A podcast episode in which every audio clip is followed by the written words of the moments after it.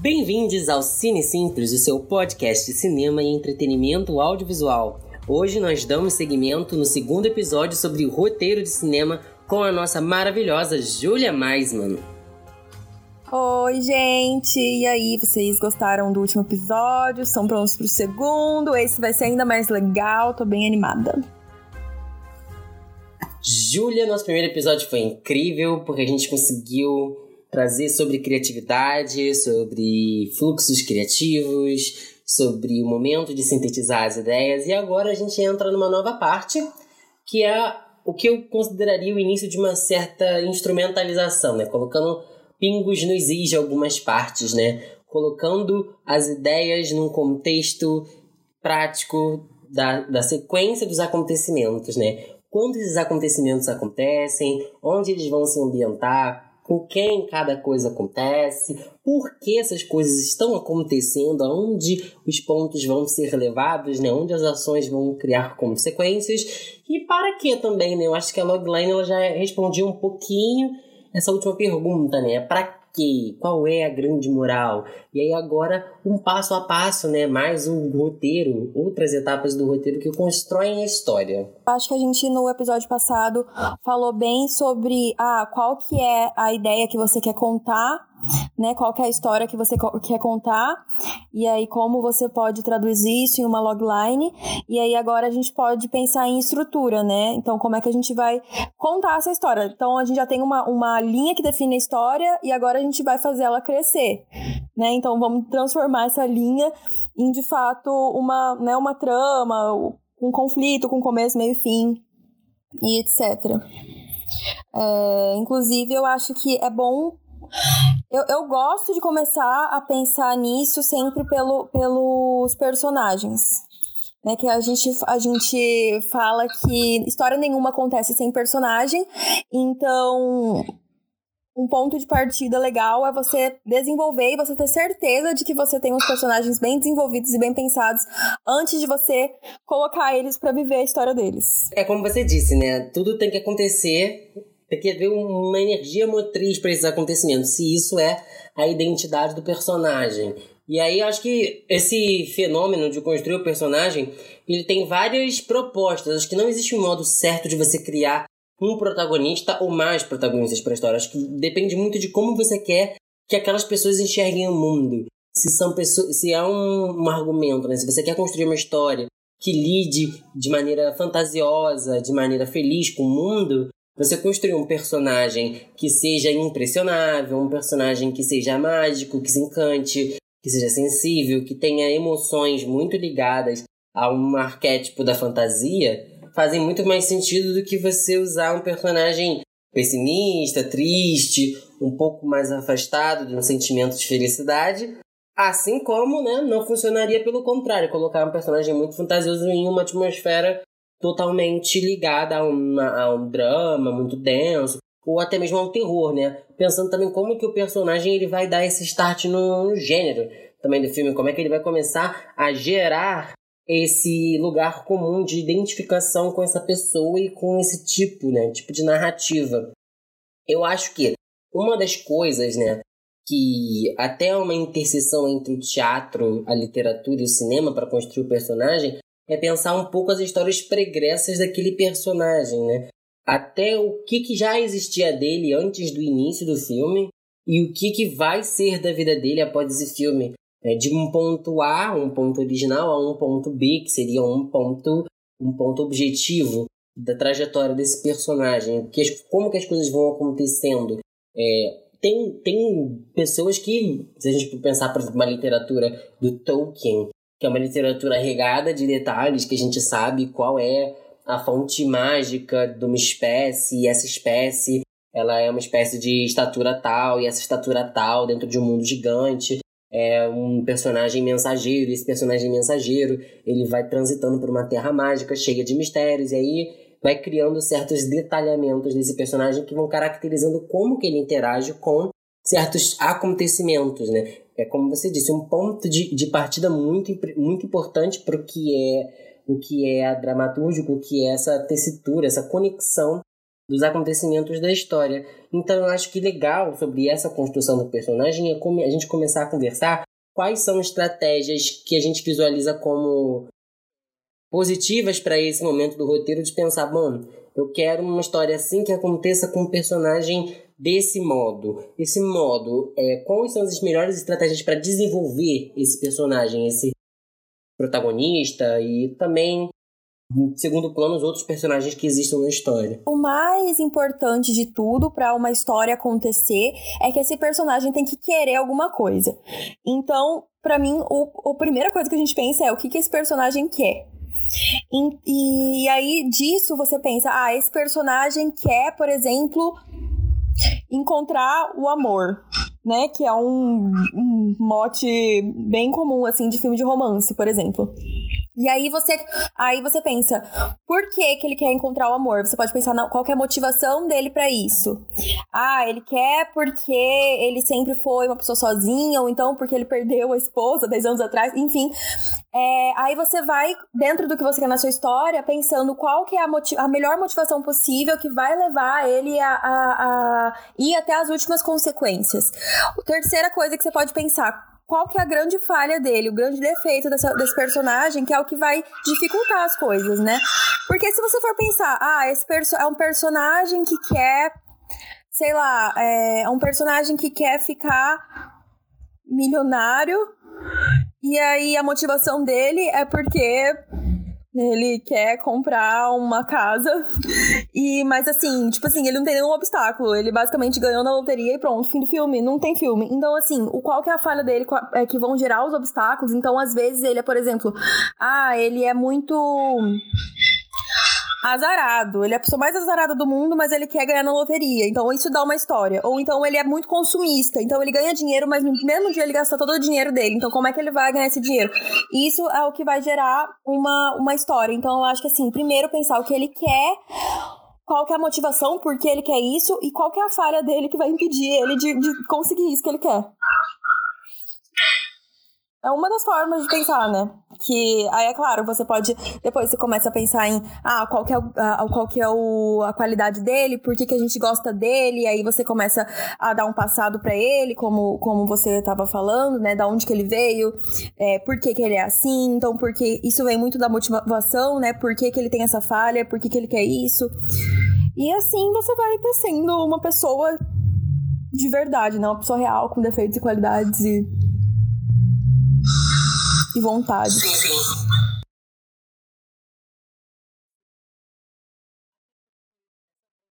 Essas vontades do personagem, tendo elas bem definidas, você consegue estabelecer o caminho por qual cada parte do filme, cada parte da narrativa vai seguir. Porque, basicamente, quando se tem uma construção, se o objetivo de quem está ouvindo é chegar a 90 páginas de um roteiro de longa-metragem, também utilizar estratégias é, muito próximas de um roteiro mais narrativo, né? mais ligado aos ensinamentos do Robert McKee, do Altman, que seria pegar essas 90 páginas e transformar elas em momentos, em segmentos de problemas, em que os problemas eles sejam cada vez maiores e cada vez mais irreversíveis. Porque se o personagem ele tem uma, uma trajetória, né, um épico narrativo que leva ele a uma glória, a um felizes para sempre, ou a um grande gancho narrativo para outro grande problema, que é o que acontece muito com as séries hoje em dia, né? Termina toda essa toda a trajetória do personagem para um problema que só lá na frente você vai enfrentar e aí enfrenta e outro problema grande, aí vai costurando, costurando e aí acaba que você não dá o ponto final. Esses problemas, como você disse, eles são muito ligados a qual é a grande dificuldade, né? Se, se a gente tem um menino que mora no armário debaixo da escada, de repente ele descobre que ele é um bruxo, de repente gente descobre que ele tem que ir para uma escola de bruxaria, na escola de bruxaria tem um monte de mistério, e esses mistérios têm a ver com a morte dos pais dele, e aí as coisas vão crescendo a um ponto em que ele não vai voltar a ser o menino que mora debaixo da escada. Ele vai ser sempre algo que foi atravessado por aquela narrativa e a gente acompanha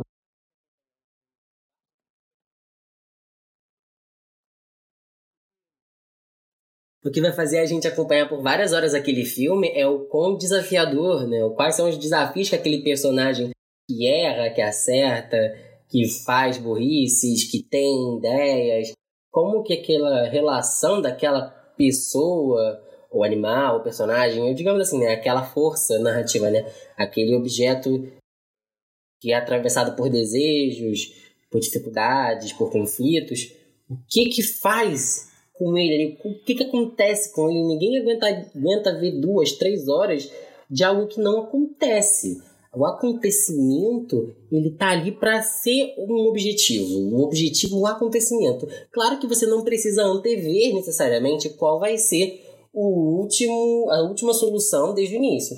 Você pode criar problemas que são brevemente solucionáveis. É, você pode apresentar o vilão como um desses problemas, um antagonista, um anti-herói, você pode apresentar como um desses problemas e as formas com que essa relação vai sendo construída até o final do filme. É muito bom pegar é, um filme que você gosta muito e pensar assim, qual foi o primeiro grande problema? Como que o, filme vi virou de uma coisa para outra?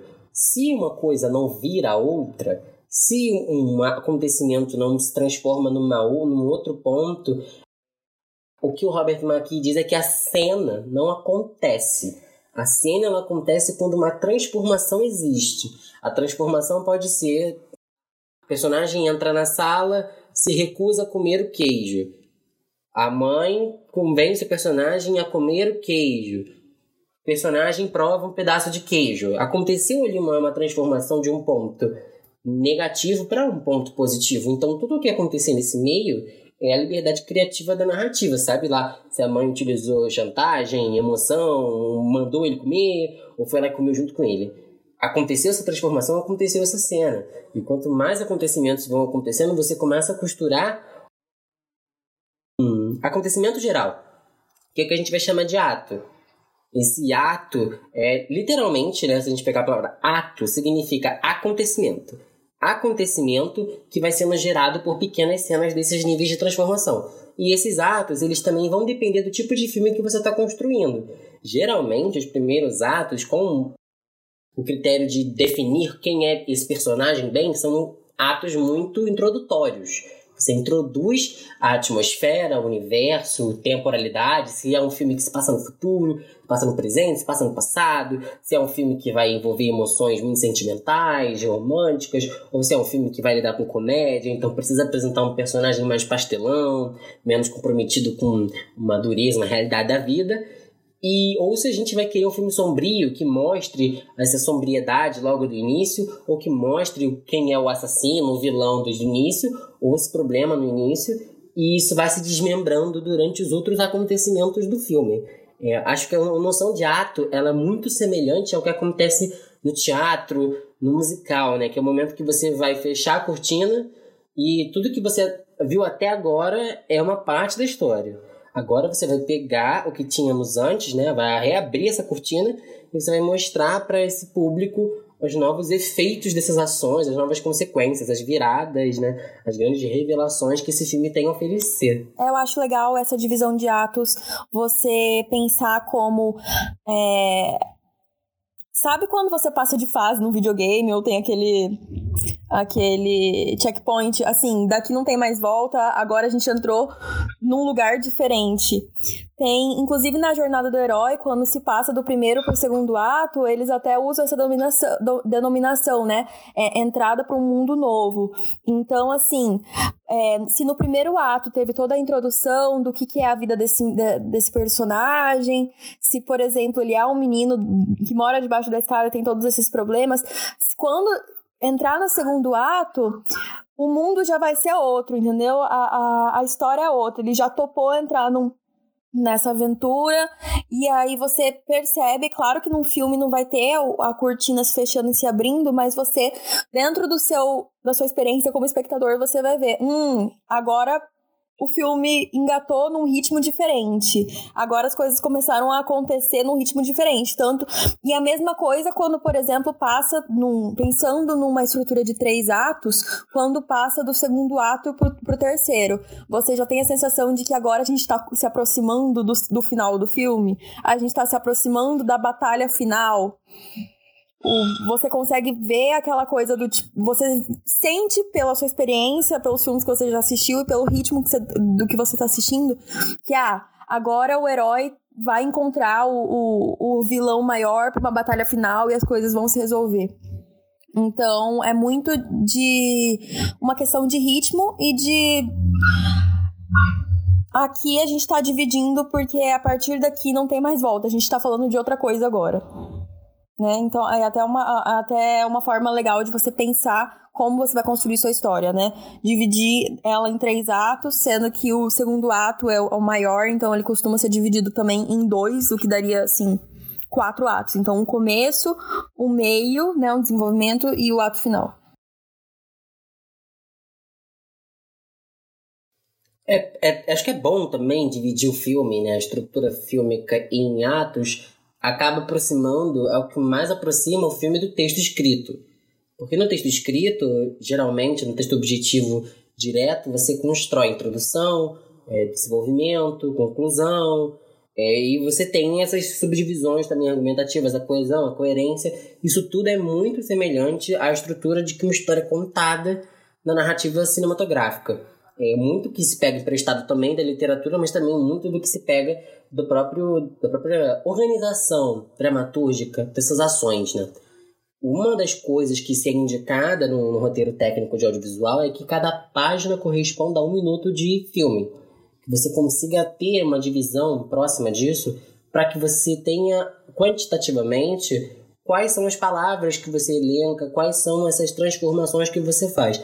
Não significa que você vai ter 90 pontos de virada, você vai ter 90 transformações num filme. Uma transformação é feita dentro de uma cena, e a grande transformação é feita dentro do ato. Então você vai construindo as cenas de modos cada vez mais irreversíveis até, como você disse, não ter volta e você ter que aceitar aquilo que o filme te vendeu.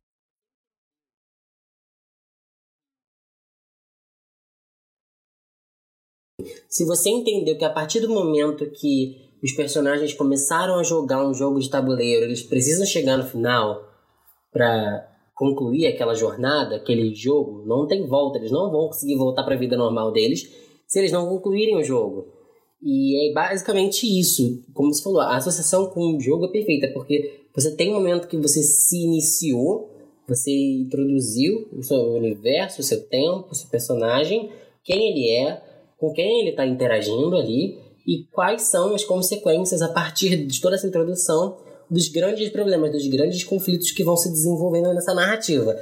Assim, é claro que se a gente for considerar filmes mais tradicionais e clássicos ou considerar narrativas mais contemporâneas e mais fechadinhas, estruturadinhas, como a gente está falando, a gente encontra um tipo de filme. Um tipo de filme que talvez seja muito diferente do que é comercialmente colocado hoje aí em algumas plataformas. Eu acho que a questão do fechamento narrativo, né, a dramaturgia concluindo-se, né, cada filme ter uma conclusão muito clara, tem tido essa, essa interferência do final aberto. E por que, que o final aberto, geralmente, ele é muito problemático? Porque a sensação de satisfação, satisfação do espectador é de entender que assim como o filme teve sua solução, a sua vida tem uma solução. Essas coisas têm uma solução. É, é, um, é um espelho. Esse, acaba se distanciando essa relação de espelho quando um problema simplesmente não é resolvido naquela linha. Óbvio que existem filmes que abrem as questões da sua narrativa para uma reflexão mais posterior. Mas comercialmente isso vem muito sendo usado para justificar um, um pouco trabalho desse último ato, né? Como se você não conseguisse ter dimensão do que está construindo e acabe encontrando um problema que não tenha mais solução. Eu vi isso muito em filmes recentes que chamaram muita atenção, por exemplo, esse O Poço da Netflix.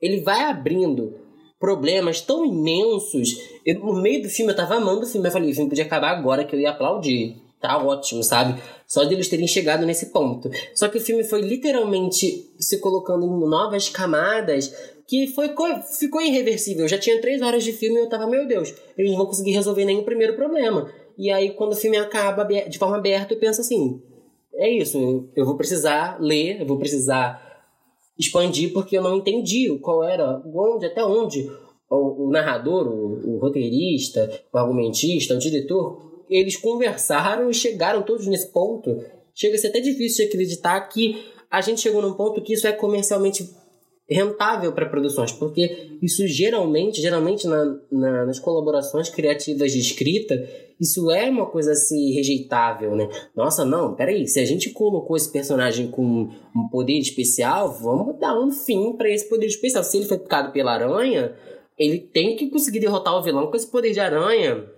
Ele tem que conseguir esconder a identidade secreta dele. Se a gente começa a desconstruir tudo que o filme constrói durante o próprio filme, sem um ponto a chegar, né? Sem uma conclusão, sem uma decisão da moral daquele personagem, uma decisão da, do universo daquele personagem, qual vai ser a suficiência, se ele vai ser suficiente, se ele vai ser insuficiente, essas questões elas ficam muito pequenas quando a gente não consegue dar o final. Então, tem muita gente que pensa assim, que a moral da história está no final do filme. Às vezes, é claro, ela está no desenvolvimento, mas o final do filme é uma conclusão de todos os problemas. Os problemas, eles não estou dizendo que são resoluções. O seu protagonista pode falecer, o seu protagonista ele pode precisar de ajudas externas, ah, tá aí o ex-máquina, né?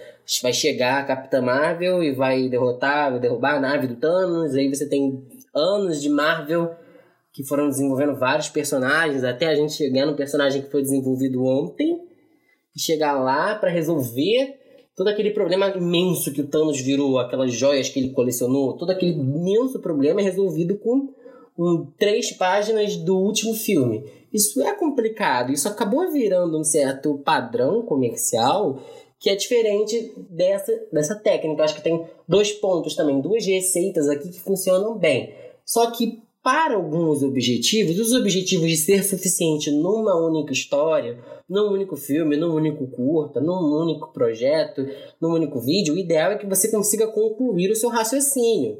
E concluindo esse raciocínio, você acaba conectando com uma sensação de satisfação do seu espectador. É porque também, quando a gente tá pensando em Marvel, a gente tá pensando em sequência sempre, né? Então, eles tudo que eles se eles estão construindo durante anos, durante décadas, aqueles personagens todos é porque eles já sabem que no final do filme deles, com certeza vai ter uma sequência, já tem, sei lá quantas outras sequências já pagas para serem feitas, o que não é o caso da maioria dos filmes, que também é um problema, muitos filmes que são sucessos inesperados e acabam tendo não sequências não planejadas. Então, assim, se a gente vai fazer um filme, a gente geralmente quer que no fim das contas o, o os conflitos sejam resolvidos e todas as pontas sejam fechadas, né? Todas, os, todas as arestas sejam né, aparadas.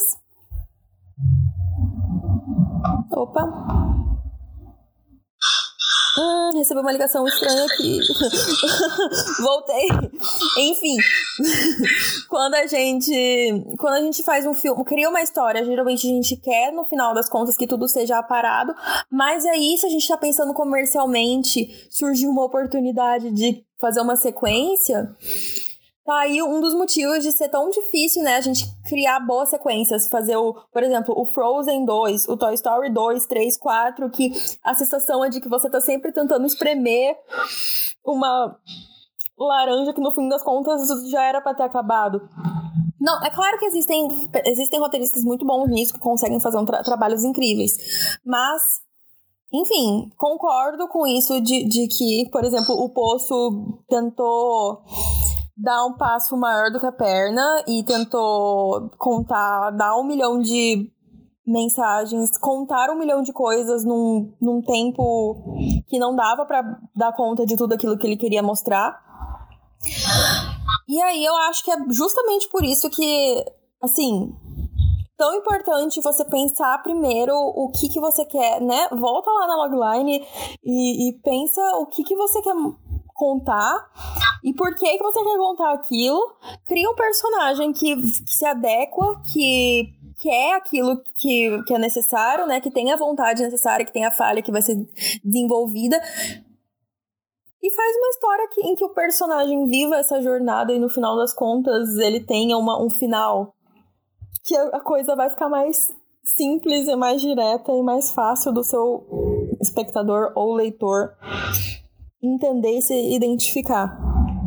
E assim, talvez seja um. Assim, não vou dizer que não existem finais abertos legais, ótimos, ok. É um. É até uma, uma, um exercício, assim, que às vezes, como espectador, é legal você imaginar vários finais, etc. Mas realmente é muito fácil cair na sensação de que a pessoa que criou essa história foi só meio preguiçosa mesmo, assim. Não, não, não resolveu, não conseguiu chegar numa, numa conclusão por conta própria. O que não é. O que é diferente de, por exemplo, você dar um final em que às vezes o personagem não evoluiu. Às vezes você não precisa necessariamente que o seu personagem sofra essa mudança. Ou então que ele, ah, ele tinha um objetivo, ele não precisa conseguir o objetivo no final das contas. Pode, pode fazer um final trágico ou alguma coisa. Ou então, como por exemplo, um final que eu acho sensacional, que é o psicopata americano, que o personagem, no fim das contas, não mudou nada. E aí ele continua, tudo isso que aconteceu foi para nada. Mas, mas existe ainda assim um motivo para isso, entendeu? Não é, não é entregue gratuitamente. Toda a construção do, desse personagem, toda a construção, por exemplo, do psicopata americano é para no final das contas você pensar, ah, ele fez tudo isso porque sim, ele não se arrepende, ele não quer, enfim, spoiler. Alerta de spoiler que vem só depois que o spoiler foi dado.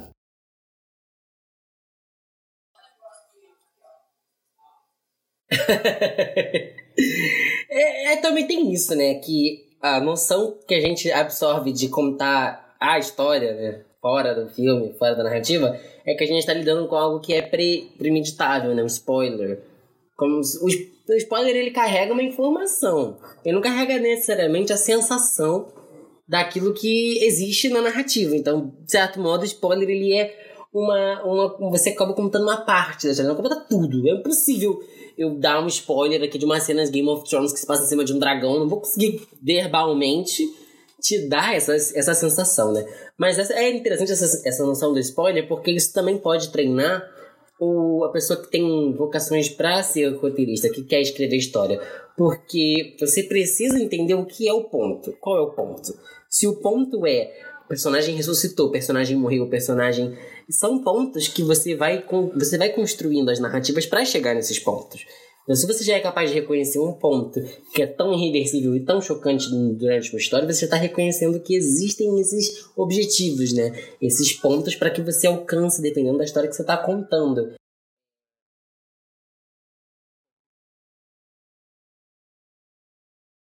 Pontos de virada, exatamente. São momentos que são emocionalmente emocionalmente insubstituíveis dentro de uma narrativa, né? E o interessante, né, mais, mais interessante que eu diria nessa questão do, dos pontos de virada dos atos é que quando você vai começando a costurar um ato no outro, você pode ver a mecânica da história se desenvolvendo para um caminho muito oposto do que você planejou, isso é bom. Ah, o meu personagem ele não é totalmente coerente com as ações dele. Ele vê uma escolha certa e opta para uma escolha errada. É, a gente acha que em Transporting, aqueles personagens eles vão abdicar da sua ideologia punk e que vão ser pessoas normalizadas no final do roteiro, quando de repente a gente descobre que o início do filme era o final do filme e que na verdade aquelas traições, aquelas viradas da história vão continuar sempre acontecendo e a gente só viu um trecho da jornada, uma jornada que não foi totalmente de redenção daqueles personagens, né? O filme não, não é um efeito moralizante necessariamente. Acho que isso difere muito bem filmes que são pretensiosos e filmes que são é filmes que são expositivos. Filmes muito pretensiosos vão dizer que a guerra transforma meninos em homens e que é, mulheres é, conseguem é, transcender e vencer em cima dos obstáculos, né? Em cima, é, Pensando que filmes como. Filmes, filmes mais ligados a, a uma moral certamente moralizante e que acabam sendo filmes preferidos por um público por eles não terem esses enfrentamentos na própria noção de moral da sociedade. Acho que são questões da filosofia do roteiro, da filosofia dessa contação de história, mas que estão muito ligados à ideologia do, do roteirista. Se você é um autor, você tem uma visão de mundo. Se você quer que a sua visão de mundo seja questionada, você pode sim fazer isso através da sua seu ofício criativo. Mas se você deseja que sua visão de mundo seja ampliada para outras pessoas, aí você propõe essa visão de mundo dentro de outras estratégias, outros personagens. Você coloca, por exemplo, esse personagem para ser o centro de uma série de problemas que você visualiza como que ele vai lidar. Como é que o personagem, uma personagem do interior, ela interagiria com personagens mágicos de um mundo de bruxas? Como que esses personagens interagem com contextos que podem tirá-los da zona de conforto? Porque o objetivo não é pegar um problema e colocar ele numa zona de conforto. É extrair o máximo possível de maneira coerente desses problemas, dentro desses atos, tentando costurar, de certo modo, uma coerência e que isso seja suficiente para quem está assistindo. Não, não acho que sim, ah, estamos fazendo aqui um esforço para moralizar, para estruturar ideias e tudo mais. As ideias elas podem ser estruturadas em outros ritmos, em outros caminhos. Existem muitas estratégias disso. Só eu acho que a gente tece aqui, a gente constrói um caminho muito maneiro para que as pessoas sejam vão do sintético ao elaborado e que elaborar essas ideias não é um problema. Só que essa elaboração, ela depende dos seus objetivos. E os objetivos, eles são diferentes em cada parte do roteiro. E isso de ser um filme pretencioso é, é legal. Pensar de... Gente, todo mundo tem algo a dizer quando conta uma história ou faz qualquer trabalho artístico, principalmente. Então, como não cair nessa armadilha de ser pretencioso e de ser ditador de uma verdade? É, para mim, a maior armadilha é você querer pegar um geral e, e uma verdade absoluta e enfiar numa história. É mais, é mais sincero e é mais palatável para quem está assistindo e que, quem, que para quem não necessariamente compartilha do seu ponto de vista, mas vai passar duas horas escutando o que você tem para dizer indiretamente através do seu filme, é não se não se coloca como o ditador da verdade, mas assim, põe, realmente faz uma suposição. E se isso que eu tô querendo dizer fosse verdade? E aí você coloca um personagem para viver aquela história. E assim, não necessariamente isso é, é, é... como é que eu posso te dizer? É, se você vai colocar por exemplo, ah, vou, vou usar o, o, exemplo do poço de novo, que eu acho que a, a, toda a pretensão do poço cai um pouco nisso aí. Você pode colocar um personagem vivendo na situação do poço, e aí é uma situação meio que faz uma certa analogia a a luta de classe, etc. E você quer ver que ele quer passar essa mensagem. Só que aí, se, se você colocar contasse a história do oposto e terminasse ali e deixasse pro espectador tomar as próprias conclusões e aí ele faz a própria analogia e ele pensa por si próprio, caraca, eu acho que isso aí tem a ver com a sociedade que eu vivo, tem a ver com o capitalismo e etc, etc. Você consegue respeitar mais as possíveis interpretações e você não sai do teu do teu não sai do teu lugar de, de, de cineasta, de contador de histórias, para uma pessoa para uma pessoa que está querendo ditar uma verdade. E o que eu achei que no post ele, ele, eles tentaram fazer era explicar demais ao mesmo tempo em que eles se perderam nas próprias analogias. Então, assim, eles falam muito que é comunismo, que é isso, e aí eles colocam um monte de grandes figuras, como se grandes analogias, como se o que eles dissessem fosse a verdade absoluta, sabe? Sendo que eu acho legal você colocar, assim como você colocar.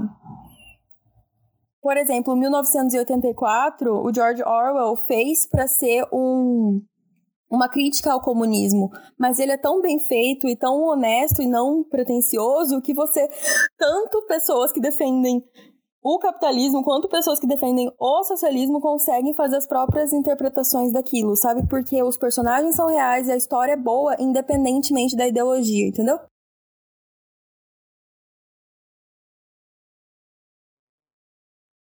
E é bom é, ter essa noção dos seus acontecimentos e do seu ritmo para que você também posicione as subtramas, né? Porque a gente não vai é, delinear o que acontece com uma pessoa, a menos que seja um objetivo monólogo, que se sustente por muitas horas. Mas você pensa também que a relação dos outros personagens também são relações de transformação.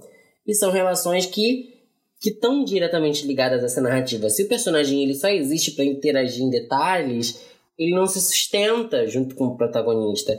Ele não, ele não coage, né? Ele não tem uma descrição interessante, né? Ele não interessa aquilo, ele não move aquela verdade de nenhuma forma. E aí é o que eu diria que é talvez o mais interessante de um bom roteirista é ter boas subtramas. Subtramas que se sustentem bem, sabe? É, eu penso assim, ah, a gente tem uma subtrama que se desenvolve em, em alguns textos que são geralmente acho que as subtramas elas são muito mais artifícios literários no roteiro original. Vou dar um exemplo. Quando a gente pensa é, as interferências né, do, do Hamlet no Rei Leão, a gente tem ali muitos elementos que possibilitam as subtramas, né? O tio traidor, é, o exílio, o retorno, é, a, ou retornar ou não retornar, isso tudo é tão subtramático que tem ali ligações com uma certa literatura clássica, né? uma certa inspiração, você pega ali as ideias inspiradas em certos contos literários, que é como você disse, que é uma das relações que a gente pode ver, por exemplo, Poço com 1964, Rei Leão com Hamlet. É, a gente pode pegar essas comparações, essas, essas escritas, para pensar como que as subtramas se desenvolvem. Um exercício legal para quem quiser ter uma ideia de quão é difícil, mas também como é incrível sintetizar é, as subtramas e essa trama de transformações é tentar escrever, assim, de duas a no máximo cinco páginas, esses acontecimentos sequencialmente. E como o que aparece se esvai. Tudo que entra no plano em algum momento vai sair para nunca mais voltar. Não é possível você só preencher aquele espaço da tela. É, existe a elipse, existe também uh, o off-screen, existe também fora do ponto de vista daquele personagem. Então, tudo acontecendo num tempo contínuo, né, respeitando esse pacto de continuidade dessas duas a cinco páginas, se você está disposto a escrever essa trama, essa subtrama, escreva como é, o que acontece, não necessariamente por que acontece. Você não justifica a sua narração. Era uma vez, reticências foram felizes para sempre. Você precisa chegar do ponto A ao ponto B. E em cada parágrafo você tenta organizar. Ó. Aqui aprendeu a dirigir pegou o carro. Depois que pegou o carro, foram comprar bebida. Ah, só que nenhum deles era maior de idade. Aí tiveram que fazer usar a identidade falsa do personagem. Aí foram pegar as drogas, para no final dar tudo errado na festa e a polícia acionada. Então é meio que uma forma narrativa de você ir contando passo a passo o que está acontecendo e começar a desenvolver um argumento geral. Esse argumento ele não tem as falas, ele não está dizendo ali o que é dito, o que é, na, o que é oralizado por esses personagens, mas tem toda essa energia né, de computação de história, já começa a costurar uma contação de histórias, já começa a explorar esse raciocínio de organização. E aí acho que a gente pode encerrar hoje com essas ideias de organização, né? Que acho que hoje meio que a gente falou bem sobre isso. É, eu acho legal você pensar um argumento como basicamente, sabe quando você acabou de assistir um filme no cinema e aí você vai contar tudo o que aconteceu no filme para uma pessoa que não assistiu. Então você sabe a história, mas você não sabe, você não vai conseguir falar exatamente todas as, as, as falas e todas, é, todas as cenas, cada coisinha que acontece, mas tudo que é importante, que marcou e que foi importante pro desenrolar da história, você conta, meio que numa conversa, assim, pra uma pessoa. E aí você tenta transcrever isso. É, para um, um papel. Vai dar mais ou menos umas cinco páginas, né, no máximo. E aí é legal porque você consegue realmente começar a ter noção de que do do que leva ao que, né? Que é o, na definição de trama, né? Que é meio que o um entrelaçamento dos acontecimentos. Então, é, se começou assim, aconteceu isso, qual que é a consequência disso, tal, tal, tal, e como tudo isso vai chegar no final que você espera. É, Acho que é basicamente isso. Você, você realmente, você tendo um tendo noção do que você quer contar, de quem são os personagens, uma dica muito legal para você saber. Agora, falando de personagem, eu acho que não dá para deixar de, de, dizer essa dica, que é se você quiser saber se os seus personagens eles estão são relevantes para sua história e eles estão bons, pensa assim: criei minha, meu, meu filme atualmente tem 10 personagens. Pega qualquer um dos dois, não é o, o protagonista. Pega o mais irrelevante com o outro, joga eles é, hipoteticamente dentro de um elevador ou de uma sala por 5 minutos e vê se daria uma cena. Eles teriam sobre o que conversar? Talvez, se você perceba que não, e significa que porque você ainda não desenvolveu ele o suficiente, ou então talvez eles não precisassem nem existir, né? Porque eles não são tão relevantes assim. Então, assim, você já tendo todos esses personagens que são muito relevantes, são bem construídos, tem um passado, tem uma motivação, tem uma falha, e aí você sabe o que construir, conta essa história e aí vê se ela tá fazendo sentido, conta para alguém é, é, ver se, se, se tá sendo uma história interessante, ver se alguém assistiria isso, ver se alguém teria, tem curiosidade de saber quais são as próximas coisas que vão acontecer. E aí você põe a mão na massa, começa a. Aí já dá, já dá pra começar a escrever roteiro já. Dá, nossa, adorei essa dica. É muito bom poder confrontar é, essas ideias, esses, essas energias do, do roteiro. E eu acho muito legal também que assim, a gente já estimular esse pensamento do argumento, não que não existem outras técnicas, outros momentos de organização. Acho que a gente vai apresentando com mais calma aqui no, nos programas. Só que a ideia de você começar a narrar já é um exercício interessante para você entender como que você funciona para contar. E ao invés da gente criar um passo a passo, a gente cria uma, um fluxo para que você consiga não perder a criatividade e usar essa criatividade para ir questionando a própria existência dos acontecimentos do seu roteiro. Como você disse muito bem, um, um desses elementos principais é o personagem. Então, se as coisas vão acontecer dentro desse argumento com personagens, eles têm que se sustentar na narrativa, eles têm que conseguir sustentar a sua existência naquela narrativa. E eu achei isso muito eu achei muito legal isso do, do assunto no elevador, eu achei incrível, eu vou usar pra vida agora. Absorvi. Então foi isso, galera. Esse foi o Cine Simples sobre roteiro, o segundo episódio com a nossa maravilhosa convidada, a autora Júlia Maisman. Tchau, gente. Beijo. Até a próxima. Espero vocês nos próximos episódios e fiquem ligados conosco nas redes sociais, Twitter, Instagram Facebook. E agora no Instagram do Cine Simples. Cine Underline Simples. Muito obrigado e até a próxima.